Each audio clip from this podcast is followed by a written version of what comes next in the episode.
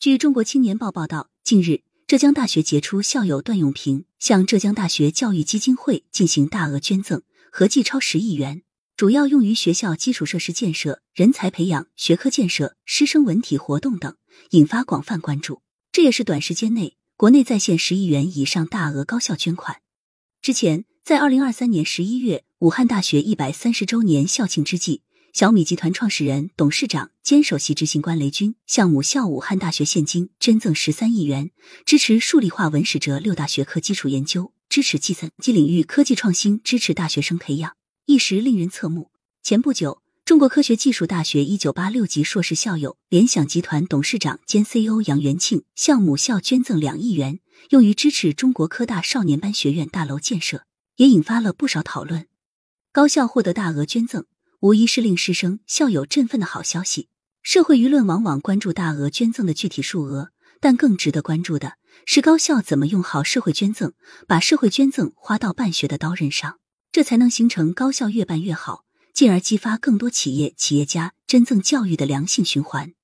企业企业家向高校捐赠的资金如何使用，大致可以分为两类情况讨论。一类情况是捐赠者指定用途的定向捐赠。如建教学楼、实验室、图书馆、捐赠设备、设立奖教金、奖学金等；另一类情况，则是捐赠者未指定用途，由学校自主使用，用于人才培养、科学研究等。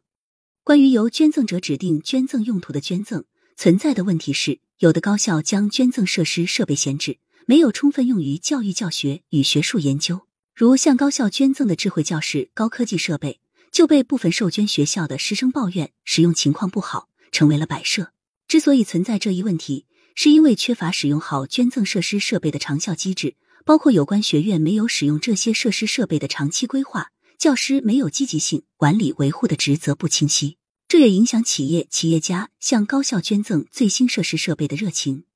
对于这类捐赠，需要校方与捐赠方充分沟通，学校究竟需要什么？捐赠者对校方的需求是否感兴趣、愿意支持？要把这类捐赠纳入学校的整体发展规划统筹考虑，避免把捐赠项目搞成形象工程。这类捐赠在签订捐赠协议后，要求学校严格按照捐赠者的意愿使用捐赠经费，并及时向捐赠者报告资金使用情况，接受捐赠方的监督。